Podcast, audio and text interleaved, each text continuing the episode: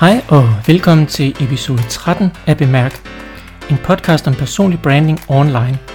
Mit navn er Erik Bak, og jeg er din vært. I dag handler det om planer, og når de ikke holder.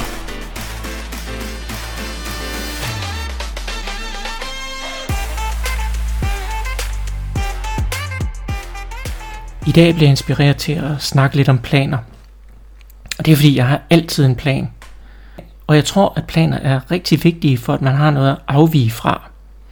Fordi man er nødt til at være fleksibel nok til, at man kan ændre sine planer og gøre noget andet i stedet for. Men hvis man ikke har en plan, så ved man faktisk slet ikke, hvor man er på vej hen, og så ender man bare med at følge med, hvor ens omgivelser river en hen. Jeg har også en plan med den her podcast. Jeg udgiver en gang om ugen, og det skal være episoder, der var sådan cirka 20 minutter til måske en halv time, afhængigt af hvor meget der er snak om. Men den plan den holder ikke helt lige nu. Jeg har godt nok øh, planlagt, hvad jeg skal snakke om de næste faktisk fire måneder. Men øh, jeg bliver nødt til at ændre lidt i planen. Fordi jeg vil stadigvæk gerne udgive for dig her hver tirsdag. Men øh, jeg har simpelthen ikke tiden til at optage på de tidspunkter, hvor jeg oprindeligt havde planlagt at optage. Så nu sidder jeg og optager om aftenen, når familien er gået i seng. Det betyder, at jeg har lukket dørene i, i lejligheden, for den er ikke så stor. Og vi kan nogle gange høre, at de klapper, fordi overboen tramper løs op ovenpå. Så det er jo hyggeligt nok. Men hvad er planen så nu? Jo, planen det er, at jeg laver knap så lange afsnit, ganske enkelt fordi jeg er faktisk træt her om aftenen. Så det er måske ikke det bedste tidspunkt at sidde og optage på, men omvendt, jeg har så meget jeg gerne vil sige, og jeg vil gerne blive bedre til at podcaste, så der er ikke meget andet at gøre end at bare klø på. Og hvorfor sidder jeg så og optager om aftenen? Kan jeg ikke bare gøre det om dagen, ligesom jeg plejer? Nej, det kan jeg ikke, fordi... Ja, man er jo også nødt til at tjene nogle penge på det, man laver. Og øh, da jeg ikke havde kunder nok, ja, så må jeg jo tage et lille job. Og hvis du har fulgt med i de tidligere podcasts og på LinkedIn eventuelt, så vil du vide, at øh, jeg har været helt nede bide i græsset. Men øh, det skal nok gå, og, men i en lige, lige en periode, så bliver jeg altså nødt til at arbejde i dagtimerne, ja, yeah, og så arbejde igen om aftenen på mit eget.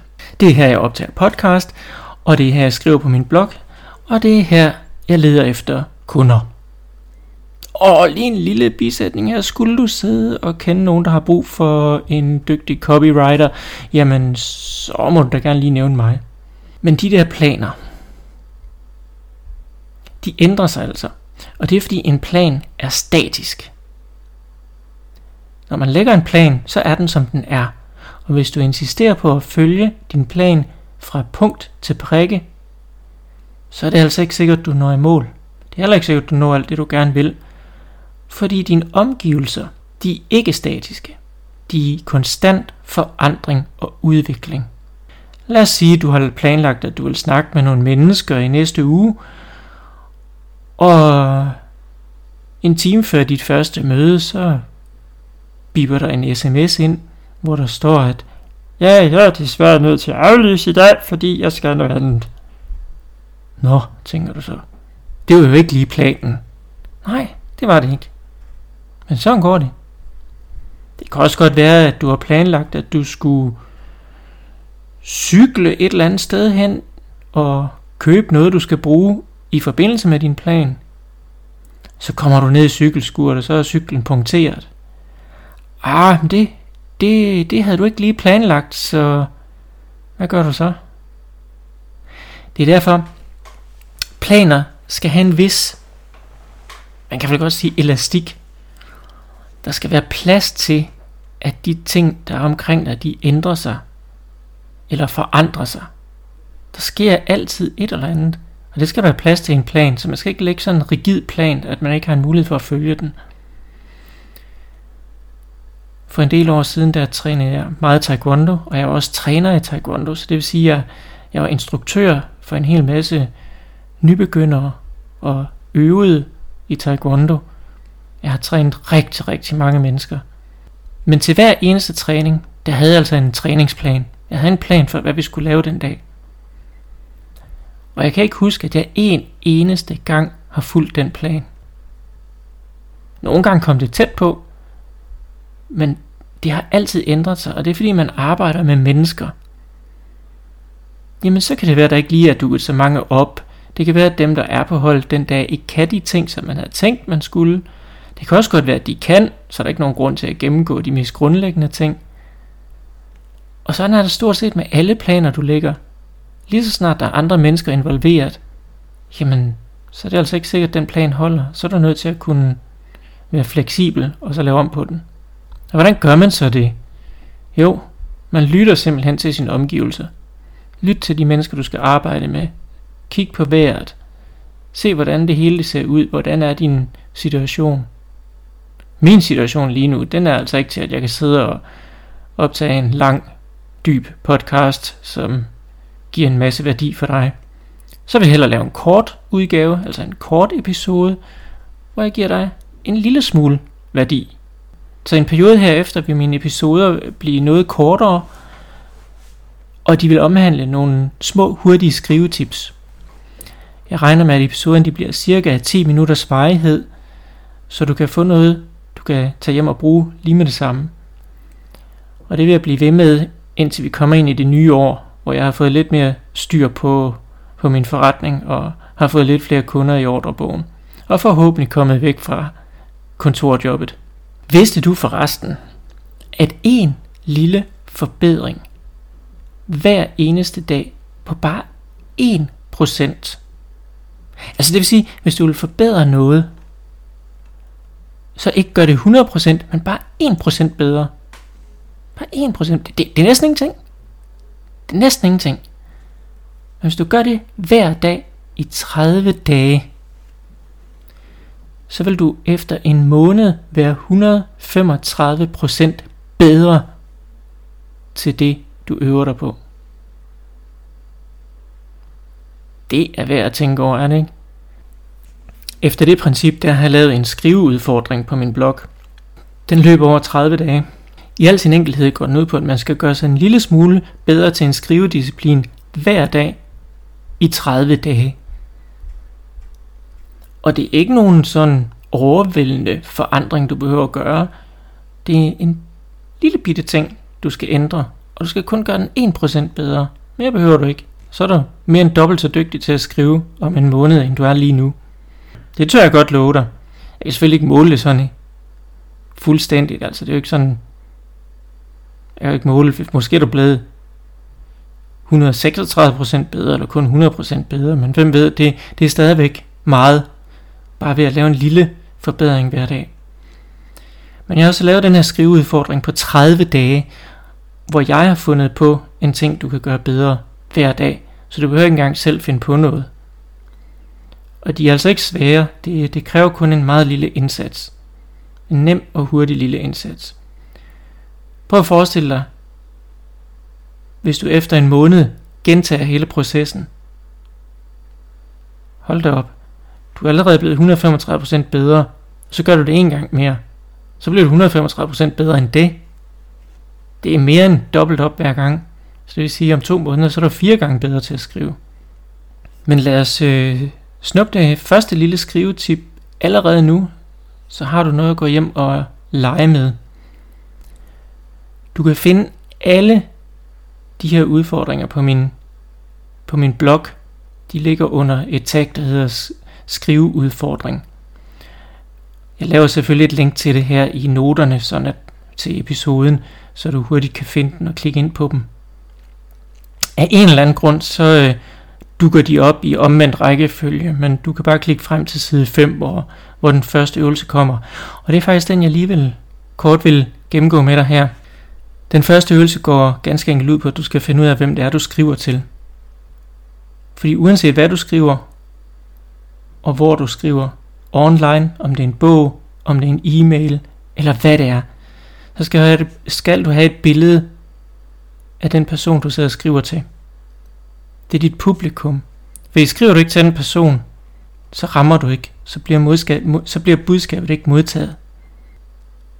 Så formålet med dagens udfordring er at få dig til at tænke over, hvem du skriver til. Ja, nogen de vil hævde, at øh, man skal skrive til sig selv.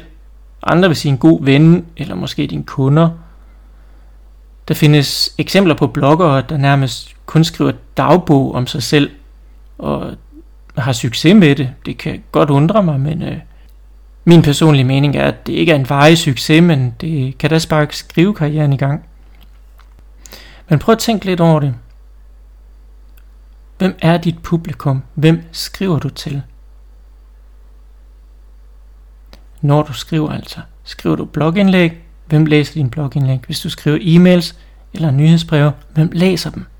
Hvis du skriver annoncer til Facebook, hvem sidder og læser dem? Det er faktisk altid mit spørgsmål, når jeg skal lave en skriveopgave for nogen. Det er, hvem læser det? Det er faktisk ikke altid, de kan svare på det.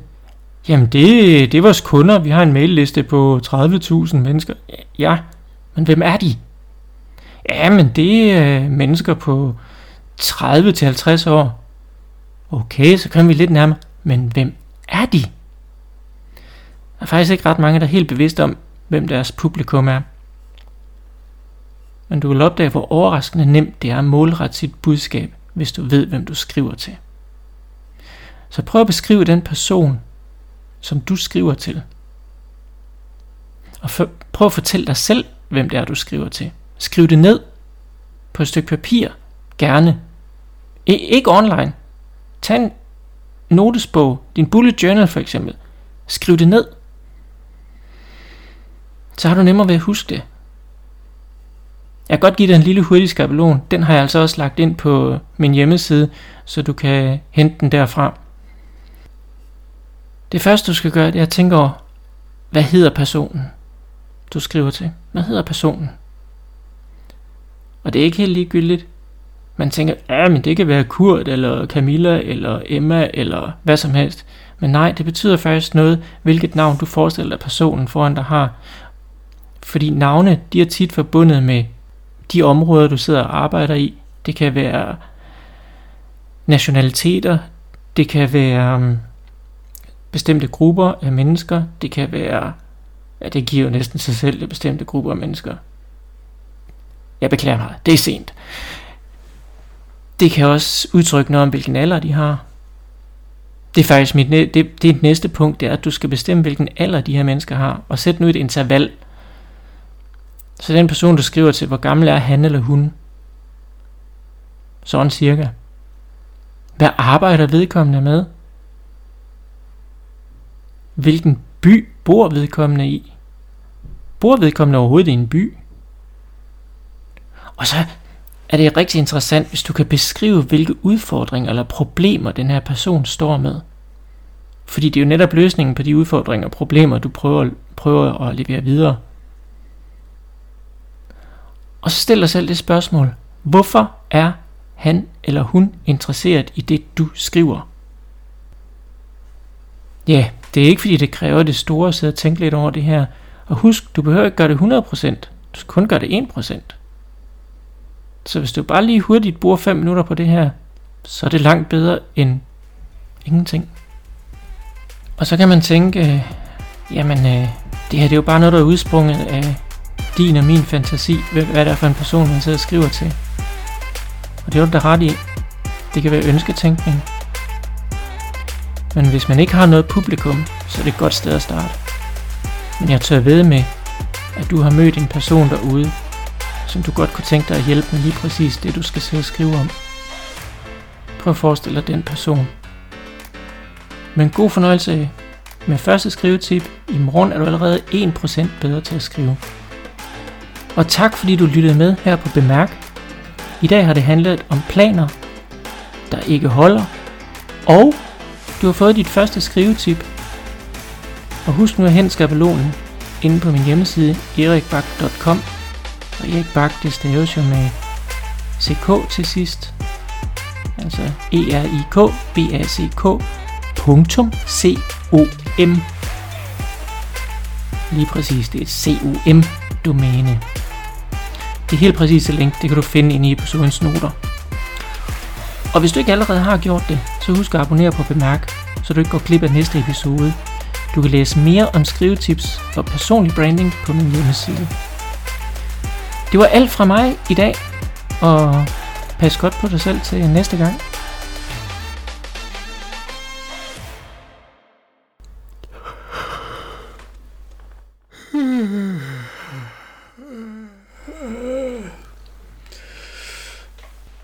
Så er det delen dybt med tid til hobbyæsken.